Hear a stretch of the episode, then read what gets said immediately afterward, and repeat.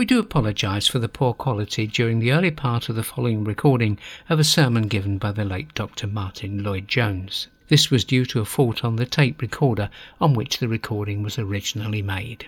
We have used digital technology to improve this, but some distortion does remain, and we hope this doesn't spoil your enjoyment of this sermon too much. Here's Dr. Lloyd Jones. I should like to call your attention this evening, as most of you will recall, to the words found in Paul's epistle to the Romans in chapter 11, reading from the beginning of verse 18 to the end of the 22nd verse.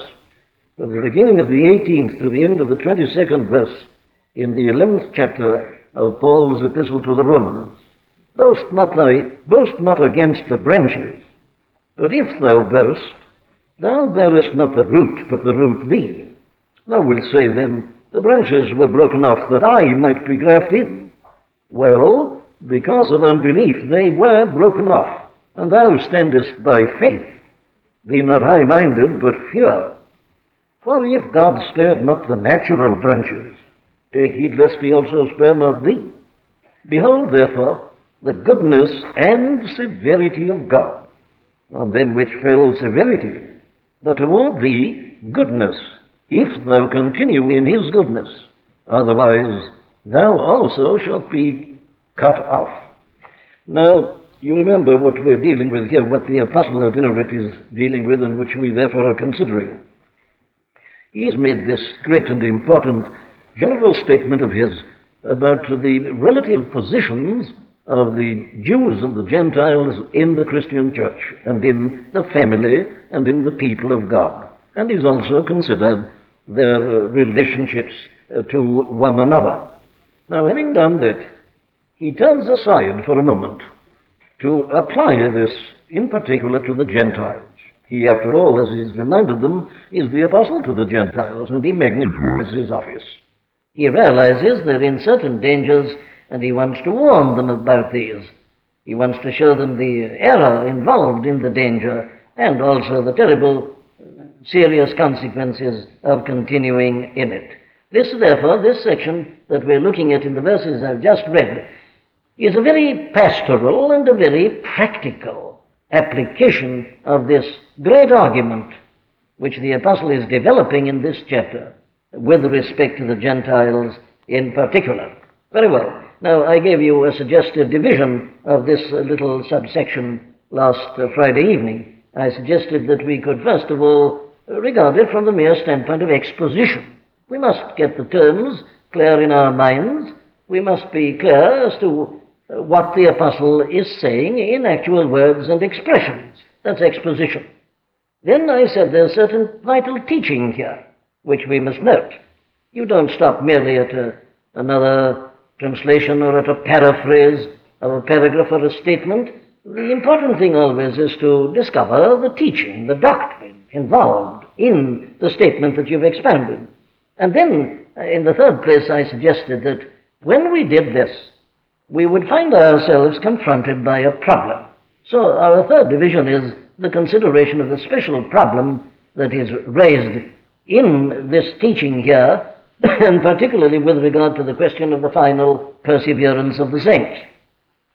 And then, lastly, I suggested that there is a very general application of this teaching which is most apposite and relevant to certain conditions in the Christian church at the present time. Very well. Now, we've dealt with the exposition. We've shown the meaning uh, of the terms, and uh, we indicated that what the apostle is really doing here is to preach a, a sermon, if you like, a sermonette on this whole question of boast not against the branches. That's the theme. Obviously, some of these Gentile Christians were boasting.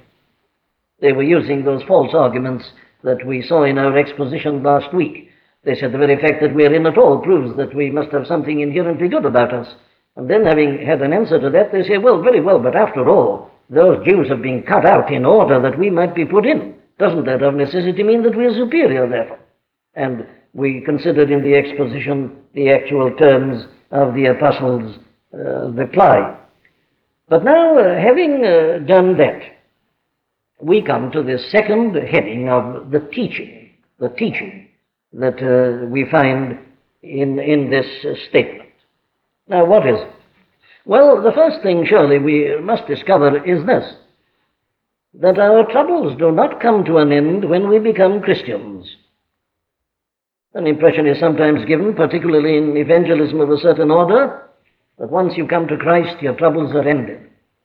Never have any more problems.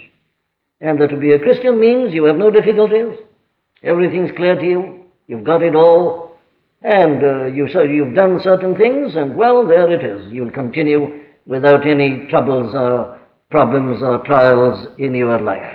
Well, this passage we're looking at, if we had no other, is enough in and of itself to tell us that that just is not true. The moment we are born again and become Christian, we immediately need teaching. We need instruction. We need warnings, reproofs, reprimands, all the things which the apostle lists in what he says about the scriptures you remember in 2 Timothy 3, 3.16. We need them, and that's why we've got them. Hence, you see, the reason for the New Testament epistles. If this other idea were right, that all a man has got to do is to believe in the Lord Jesus Christ, exercise faith for justification and sanctification, all is well. If that were true, well, then these New Testament epistles would never have been written at all. They never would have been necessary, and they certainly would never have been written. But here they are. And we find that they're full of teaching, full of reproofs, reprimands, corrections, and all these things. Why? Well, obviously for this reason that the mere fact that we have become Christians doesn't mean we are perfect, either in understanding or in knowledge or in conduct or in behavior.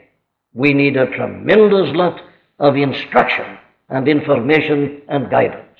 That is why, you see, we are told about the first Christians that they so wisely continued steadfastly in the apostles' doctrine, teaching, and fellowship and breaking of bread and prayers. That is why, negatively, we see the author of the Epistle to the Hebrews reprimanding those Christians who neglect the assembling or their gathering of themselves together. These people who think they don't need the, the help of the church, they've arrived, but they haven't. And here, you see, we're reminded of all that. The Gentiles have been brought in, but they're in trouble, they're in danger even, and the apostle has to address this very serious and solemn exhortation to them. Very well, there's the first lesson, and a very important lesson it is.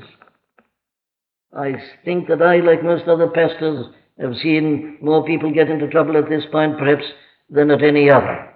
This kind of magical notion of the Christian life that you take it all by faith, and you don't need instruction, and you don't need teaching. Nothing is more dangerous than that. The very existence of the New Testament epistles gives the lie direct to any such false ideas of the Christian life immediately. No, no, as Peter puts it, the newborn babe needs the sincere milk of the word that he may grow thereby. And the man who neglects the word, either in private reading or in preaching and exhortation and exposition and teaching, is a man, I say, who is courting trouble, not to say disaster. Very well.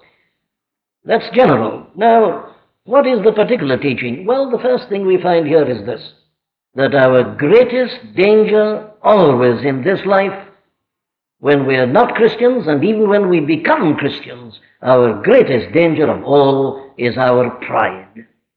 Pride is the greatest enemy of men in all his states and conditions.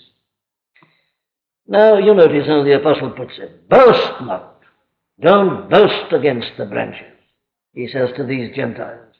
Or he puts it in other terms in the 20th verse be not high minded. Here it is boasting, high mindedness. Oh, how often is this dealt with in the scripture? It's not surprising. This was the cause of the original fall of men pride. Indeed, it was the cause of the fall of the devil before that. Here is the root cause of all our evils and all our troubles pride. Having a wrong conceit of ourselves, this tendency to boast and to be high minded, to be puffed up. in our conceit of ourselves. And of course, the great apostle, he not only knew this as a matter of history and as uh, the great uh, principle that is taught right through the Bible, he knew it in his own personal experience. Here's the man who'd been a proud, self righteous Pharisee. Watch this word boastful of Paul. It's most interesting, both on the negative and on the positive side. He keeps on using it. Sometimes it's uh, not translated as it should be in this authorized version or in other versions. Uh, the word glory, it means burst. Watch that word glory. It's the same word generally as this word for bursting. And the apostle, I say, knowing all about this, was constantly very watchful in this respect. Uh, and as you, say, as you see in his various epistles, oh, how often did he have to deal with it? Look at the whole problem in the church of Corinth. It was all really due to this, showing itself in different forms. Even the divisions as between Paul, Apollos, and Cephas was ultimately to be traced to this. My opinion, you see. This is my man, that's my man, boasting. And so you get your divisions. Boasting in men instead of boasting in the Lord only. And then you remember how you get it in the matter of knowledge strong brother, weaker brother, and how you get it especially in the matter of those spiritual gifts. That was the whole cause of the turmoil and the sectarianism, as it were, in the church of Corinth. It was pride, it was this spirit of boasting, it was high mindedness. And do you remember likewise how it is indeed the leading theme in the epistle to the Philippians. I nearly said that one almost thanks God for it there, because it produced that great passage in Philippians 2 from 5 onwards. Let this mind be also in you that was in Christ Jesus. Now, he's reprimanding them for being high minded. Every man looking on his own things, not on the things of others, and so on. And even in the last chapter, he has to make this appeal to Euodias and Syntyche, these two good women who'd helped him so much but who now, because of this very evil thing, were dividing the church. Indeed, you find it running, as I say, right through the pages of the New Testament epistles. Now, here it is. This is the thing that he's dealing with here. And it's such a pernicious thing, such a terrible thing, uh, so utterly contradictory of the spirit of the gospel that we rarely can't just afford to note it and slip on. Let me say again that uh, I'm not worthy to undo the latchet of his shoes, this great apostle, but uh, God forbid that I should ever forget this application of the truth. I don't want to give you a head knowledge of the epistle to the, to the Romans. We are here to get at its teaching. Let's listen to the apostle as he addresses us through these early Gentiles on the danger of bursting. So let me put it like this. How does this tendency to bursting into pride show itself? Well, uh, we can divide this, if you like, positive into positive and negative. How does it show itself positively? Well, pride in various forms. Pride of nationality. What havoc that has wrought, not only outside Christ and the church, but in the church. Pride of nationality. Throughout the centuries, it has led to trouble. And though we become Christian, we are not immune to the pride of nationality and boasting in connection with it. I need say no more. Pride of ancestry. Sometimes pride of ancestry in that your forefathers may have been great or important religious people and important in the church. Boasting of that, resting on that, feeling it gives you some place of superiority. Oh, I could illustrate that to you at great length. Many a famous minister has fallen into that trap and has sometimes been instrumental in putting his own son into his own succession in a pastorate when the son wasn't fit to be there. You can think of endless illustrations of this. Then uh, sometimes it takes the form of, as it did mainly here with these Gentiles, pride in our own inherent worth. Feeling, of course, we are Christians because we are good people and so on. There's something good about us pride in our own works and activities, pride in our own moral outlook. And then the terrible danger of pride in our own understanding, pride in our intellectual comprehension. Oh, again, uh, I mustn't keep you, but what a terrible temptation this is. And the more intellectual a man is, the more he knows something of this very terrible danger. You should have understanding. Yes, but if you are proud of your understanding, it's of no value to you. None at all. And we're all subject to these things. Pride in our understanding, pride in the books we've read, pride in the number of books we've got, and you stand admiringly looking at them. Understanding, intellect, all this, it tends to puff up. Knowledge, says Paul in 1 Corinthians 8, puffeth up. Charity builds up. But knowledge always has this terrible tendency. It's not at all surprising. The intellect is God's greatest gift to men. And therefore the devil knows that, so he presses us on this and leads us astray. Understanding. And then, of course, pride in various other gifts. You find, as I say, the New Testament is full of this. I don't only mean the spiritual gifts, the special spiritual gifts, which are manifestations of the Spirit in power in a life. I even mean the pride in natural gifts, which can be of use and of service in the kingdom of God. Pride in speech, pride in singing, so on. We, it's been a curse in the church so often. Has led to quarrels, disputes, and difficulties. What a horrible thing it is. And you see that the ways in which it can manifest itself are most protean. Uh, I'm simply giving you some illustrations in order that you may examine yourselves in the light of all this. Well, then let's look at it negatively. And perhaps the most horrible aspect of pride and of boasting is the negative one. I'm not excusing the positive manifestations. There's nothing to be said for them. But I will say this for them that bad as they are, they're not as bad as the negative manifestations of this unchristian spirit. How does it show itself negatively? Well, in general, I can sum it up by saying that it means despising others. Now, that's what these Gentiles were guilty of. The Jews, in the main, were outside the church. They'd been cut out.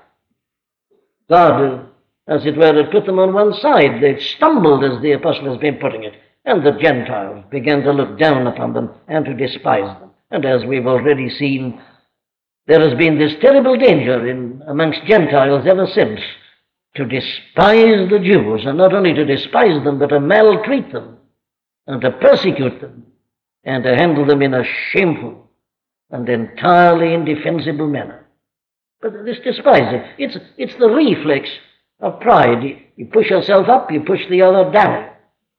And as you push yourself up, you're certain to be pushing others down if you can. And you, you despise them because of their moral failure, for instance. Or you despise them because of their lack of knowledge. What does he know, you say? What has he read? What does he understand? And so you despise him. And of course, it's most prolific in the matter of these uh, gifts, spiritual and other. You get the perfect exposition of that in 1 Corinthians 12. The man with a flashy great gift despising the others. It, it's, oh, the whole of life is dangerous. You see, we are not made perfect, as I say, and the devil is there, and he'll make you abuse the good. He can turn anything into a curse almost, even the gifts of God. The devil, if you let him do so, will make you so abuse them that they may become even a curse to you, though they're the gifts of God Himself to you. And thus, this horrible spirit negatively shows itself in the tendency to despise. After all, say these Jews at this point, after all, the branches were broken off that I might be grafted in. That's the point. I'm so wonderful. And they're hopeless. They've been cut out. There they are. Now, that was the spirit. And all I'm trying to show you is this that in studying a passage like this, we are not simply studying ancient history. The Bible is an alive book, it's contemporary. This isn't simply something that was true then, it's true now. We are still Gentiles and still very much like them and fall into the same errors. There's nothing so fatal as to come to the Bible with a theoretical mind and outlook only. I've got my analysis of Romans 11. God forbid that you should stop at that. Apply it, my friend. Romans 11 is written to you. The apostles addressing you and addressing me, not simply people of 1900 years ago. Very well. Now that's, uh, those are some of the ways in which this uh, tendency to pride and to boasting manifests itself. Well, now, what does he tell us about this? What does it really mean? How do you deal with this? How do you get rid of it? Well, the first thing is obvious you've got to do is this. You don't merely look at the manifestations of the thing either positively or negatively. You do that. But then you say to yourself, well, now, what does this really mean? And the apostle makes it quite clear as to what it means.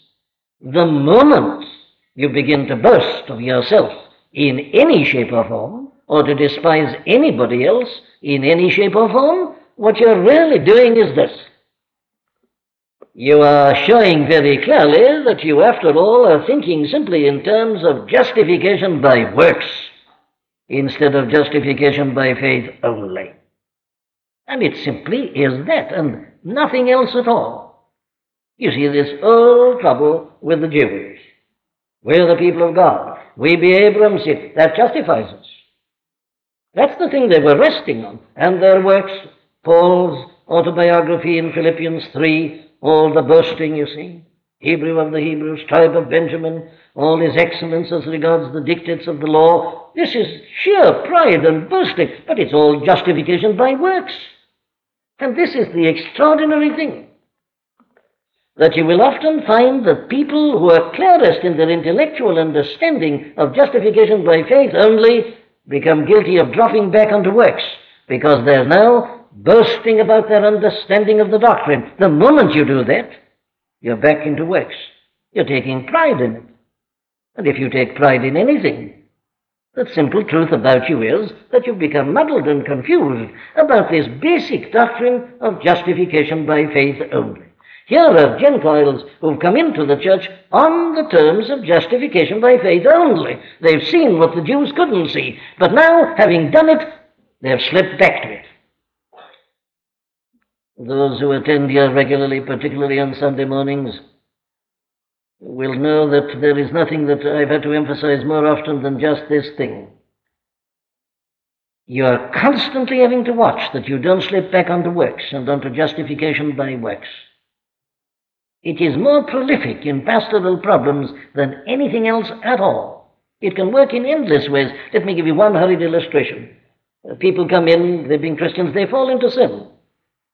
And they come to me heartbroken, in absolute distress, feeling they've never been Christians. What's happened? Well, they've fallen back on justification by works. All I have to do is to point out this to them. I see, this one sin means that you're no longer a Christian. You realize the implications of that. It means that if you hadn't committed this sin, you would be a Christian. Very well, what decides whether you're a Christian or not is what you do or don't do. Where's the blood of Christ? Where is his perfect work? Is it what you do or don't do that decides? And then they see it. So we're always up against this danger, and we'll never be free from it. The devil will always try to get us back onto works, and there is nothing that shows that more plainly or clearly than this tendency to boast and to glory in self in any shape or form. Very well. Now, there, you see, is the vital principle. And this is the principle we must apply right round in our lives. Don't merely look at the thing itself. Say to yourself, what does this imply? What does this mean? What does this really say about my whole position as regards doctrine? And you'll find at once in this instance that it always means you slip back again onto works. Very well. So the apostle gives us the answer to all that. He answers it now. And he answers it by saying this Salvation is always and entirely by grace through faith. Now, he puts that here, of course, in terms of his own illustration, this illustration of the tree and the branches. If some of the branches be broken off, and thou, being a wild olive tree, wert grafted in among them, they didn't graft themselves in, they've been grafted in. And with them partakest of the root and fatness of the olive tree. They were a wild olive tree, nothing at all. It's only their position and their condition in which they're now receiving of the root and fatness of this olive tree that makes them what they are. Don't boast, he says. If thou boast, thou bearest not the root, but the root thee. And on he goes to put it in terms of this great faith principle. Because of unbelief they were broken off. And thou standest by faith, nothing else. Be not high minded, but pure, and so on. Now then, I'm putting that to you now in the form of teaching, in the form of doctrine, in the form of this great principle, which is, of course, the central principle of the whole of the Epistle to the Romans salvation is always and entirely from beginning to end by grace through faith. There is no such thing as a hereditary salvation for anyone. It doesn't matter whether you're a Jew or a Gentile. There is no such thing as a, an hereditary salvation. Now, the world is full of that, of course, still. Even still it is. We still talk about pagan countries, don't we? As if there was such a thing as a Christian country. What utter nonsense it is. There's no such thing as hereditary salvation. There is neither Jew nor Gentile, barbarian nor Scythian, bond nor free, male nor female. There is nothing. Nothing at all. Or, if you like it uh, in another form, there is no such thing as inherent worth in anybody. Now, this is absolutely fundamental. And isn't it extraordinary that we still find the apostle writing this in the 11th chapter of the Epistle to the Hebrews? uh, the epistle to the Romans, because you would have thought that he'd put this right once and forever in the third chapter, where he says, you see, in verses 20 and following, Therefore, by the deeds of the law, there shall no flesh be justified in his sight, for by the law is the knowledge of sin. But remember, he's already said this. Now we know that what things soever the law saith, it saith to them that are under the law. Why? Well, that every mouth shall be stopped. Not some mouths, but every mouth shall be stopped. And all the world, Gentile, Jew, Jew, Gentile, everybody, all the world may become guilty before God. But now the righteousness of God without the law is manifested, being witnessed by the law and the prophets, even the righteousness of God, which is by faith of Jesus Christ unto all and upon all them that believe. For there is no difference. For all have sinned, and all have come short of the glory of God. All. There's no exception being justified freely by His grace through the redemption that is in Christ Jesus. And the emphasis is on the freely and grace. Very well. I'm simply putting that to you in this form. That there is no such thing as inherent worth in anybody. Not in any nation, not in any individual. The whole world lies guilty before God. There is none righteous, no, not one. And yet here are these foolish Gentiles who have come into the church because they've seen that, now saying, we are in. They were cut out because we are better. They were cut out to make room for us. Oh. I should imagine that at this point the apostle felt like handing in his resignation.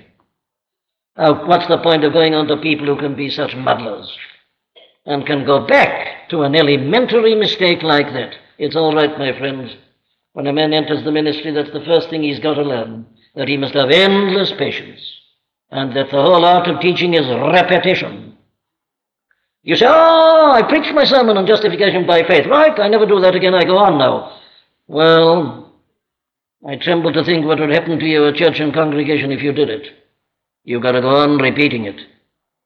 Sunday by Sunday because the devil in his subtlety will be dragging people back in the most subtle manner without error. If you'd asked these Gentiles, how is a man saved? They would have said without any hesitation, justification by faith only.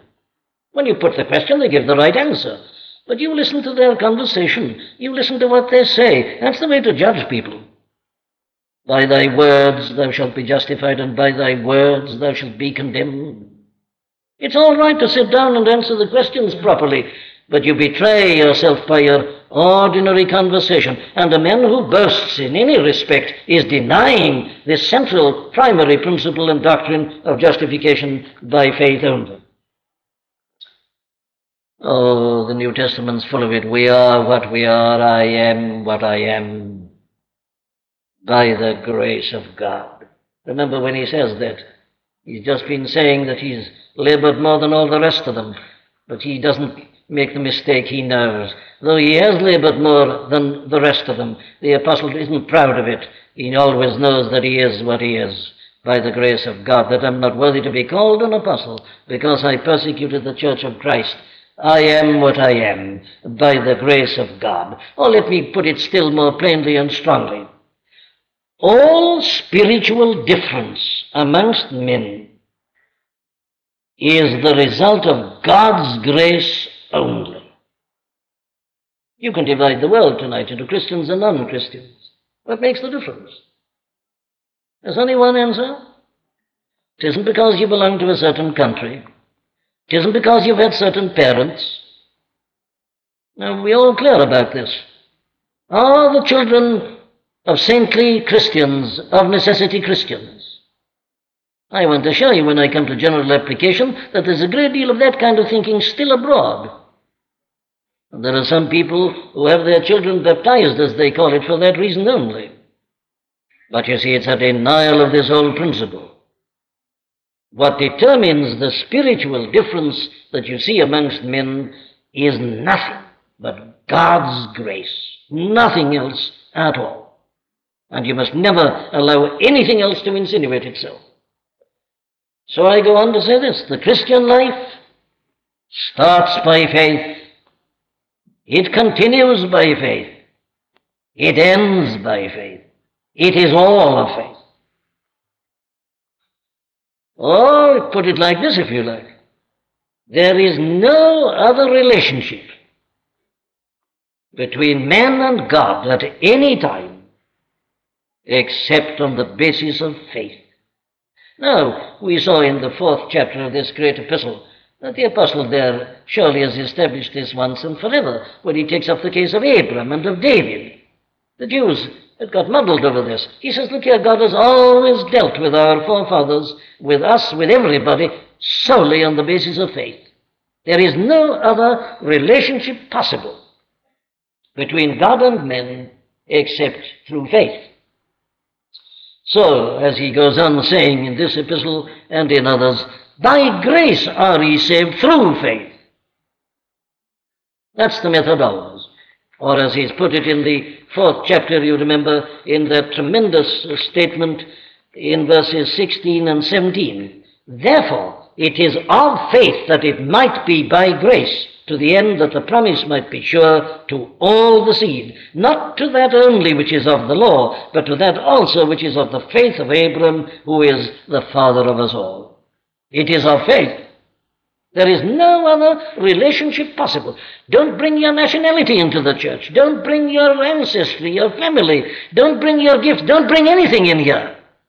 Because it's useless. It's valueless. It doesn't count in the currency of heaven. It's not accepted. Nothing matters. Nothing counts. Save faith. Very well, then, those are some of the main uh, statements which the apostle makes here, but he takes it a step further. And we've got to do this. He's repeating, in a sense, what he's argued out at greater length in uh, the ninth chapter, in particular. We also saw the same thing appearing in the tenth chapter. Here it is once more. So let me put it in the form of a principle. It is a vital part of this teaching. Man is responsible for his damnation, but he is in no sense responsible for his salvation. Now, you remember how we saw that several times in the ninth chapter, and we followed the apostle as he works out this argument. It's what we call an antinomy. It seems to be contradictory. You can't encompass it with your mind. You can't understand it. Well, thank God we're not meant to understand it. But here it is plainly stated in the scripture. Man is responsible for his damnation. But he is in no sense responsible for his salvation. Now, where do I find that? Well, here it is. If some of the branches were broken off, and thou being a wild olive tree were grafted in among them, and with them partakest of the root and fatness of the olive tree, burst not against the branches. You've done nothing. Uh, if thou burst, thou bearest not the root, but the root thee. You haven't saved yourselves. This is the action of God. It's God who grafts anybody in. Nobody can graft himself in. Nobody wants to. That hymn we've just been singing puts that to us uh, so perfectly, doesn't it? Lord, I was blind, I could not see in thy marred visage any grace. Lord, I was deaf. Lord, I was dead. I could not bring my lifeless soul to seek for thee, and so on. Dumb, deaf, blind, dead. Dead in trespasses and sins. And you see, in terms of this picture, the wild olive tree. No good, no value at all, no fruit, worthless. And it can't, as I say, graft itself. It's God. He keeps on saying that, and he'll go on saying it more and more as we go on with this great argument. Well, he says, because of unbelief they were broken in, and thou standest by faith. If God spared not the natural branches, Take heed lest he also spare not thee. Now, here you see is this other side that a man is responsible for his damnation because of unbelief. They were broken off. That's the cause of their being broken off. Their unbelief. They're responsible for damnation, but not for salvation. And he's warning them uh, to be careful. And then you see he's going to say later on, if they abide not still in unbelief, they shall be grafted in, for God is able to graft them in again. For if thou wert cut out of the olive tree which is wild by nature, and wert grafted contrary to nature, this miracle of redemption into a good olive tree, how much more shall these which be the natural branches be grafted in to their own olive tree? And then he goes on to say that he knows that this is going to take place, and gives the reason for it. Now, the principle I say that we're involved in at this point is this that unbelief for which we are responsible is always the cause of damnation. So that man is always responsible to God. The gospel is preached. You remember we saw it in chapter 10, uh, where he says, uh, How shall they preach unless they be sent, and so on. And here is the gospel preached. How beautiful are the feet of them that preach the gospel of peace and bring glad tidings of good things. Then suddenly, but they have not all obeyed the gospel. They have been called to obey the proclamation, the announcement has been made, the offer has been given, and they should obey it. If they don't, they're damned and they're held responsible. Man is always responsible.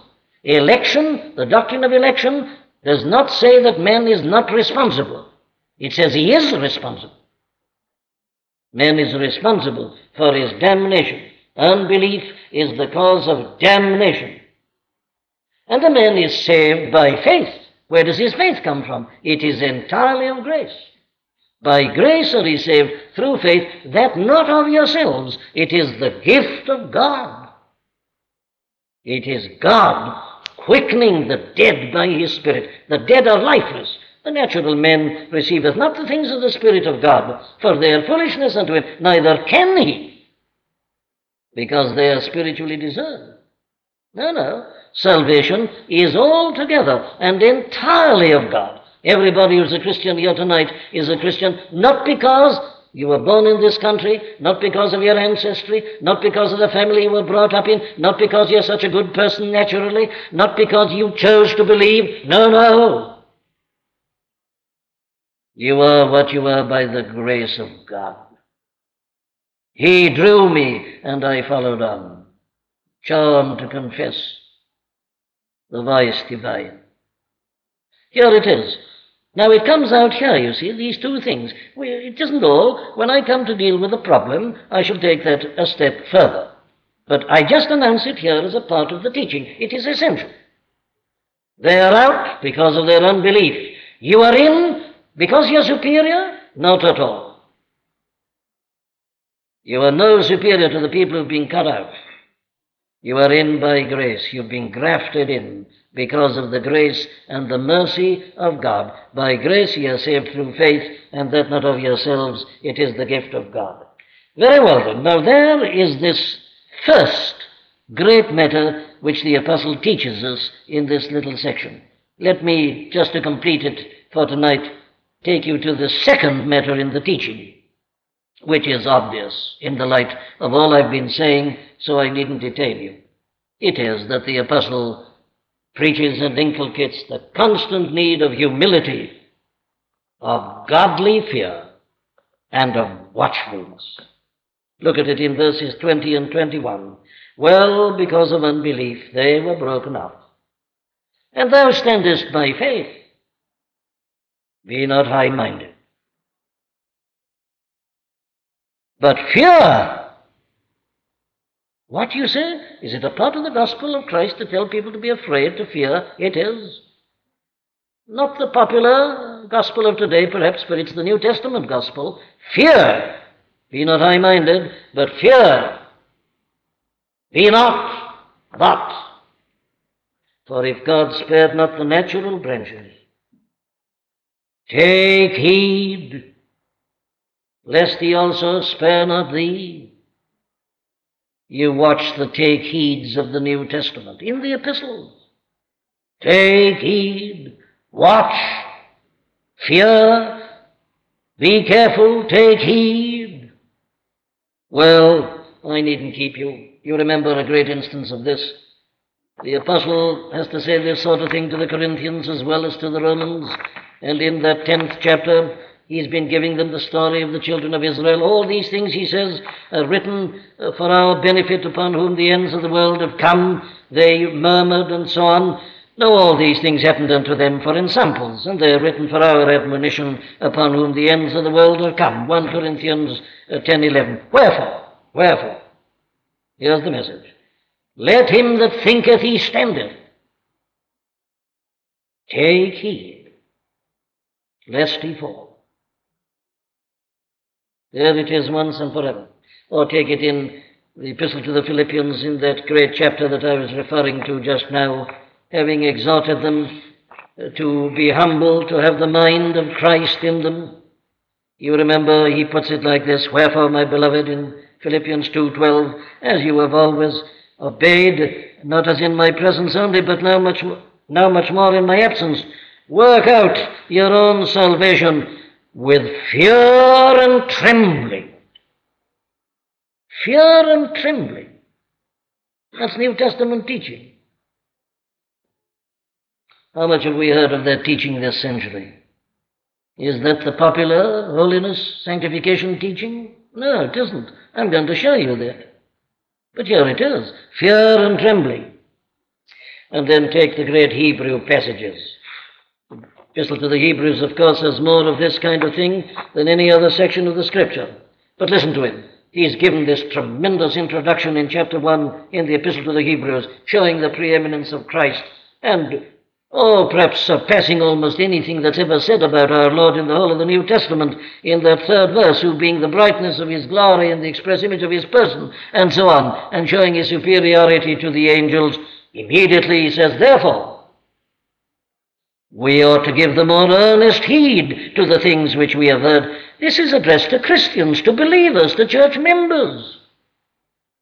We ought to give the more earnest heed to the things which we have heard, lest at any time we should let them slip.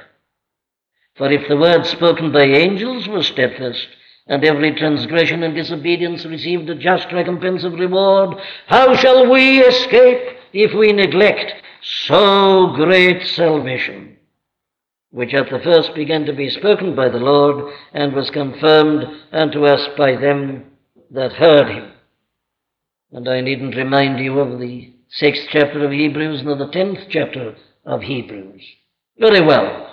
All the great warnings of Scripture are based upon the very argument that the apostle is using here.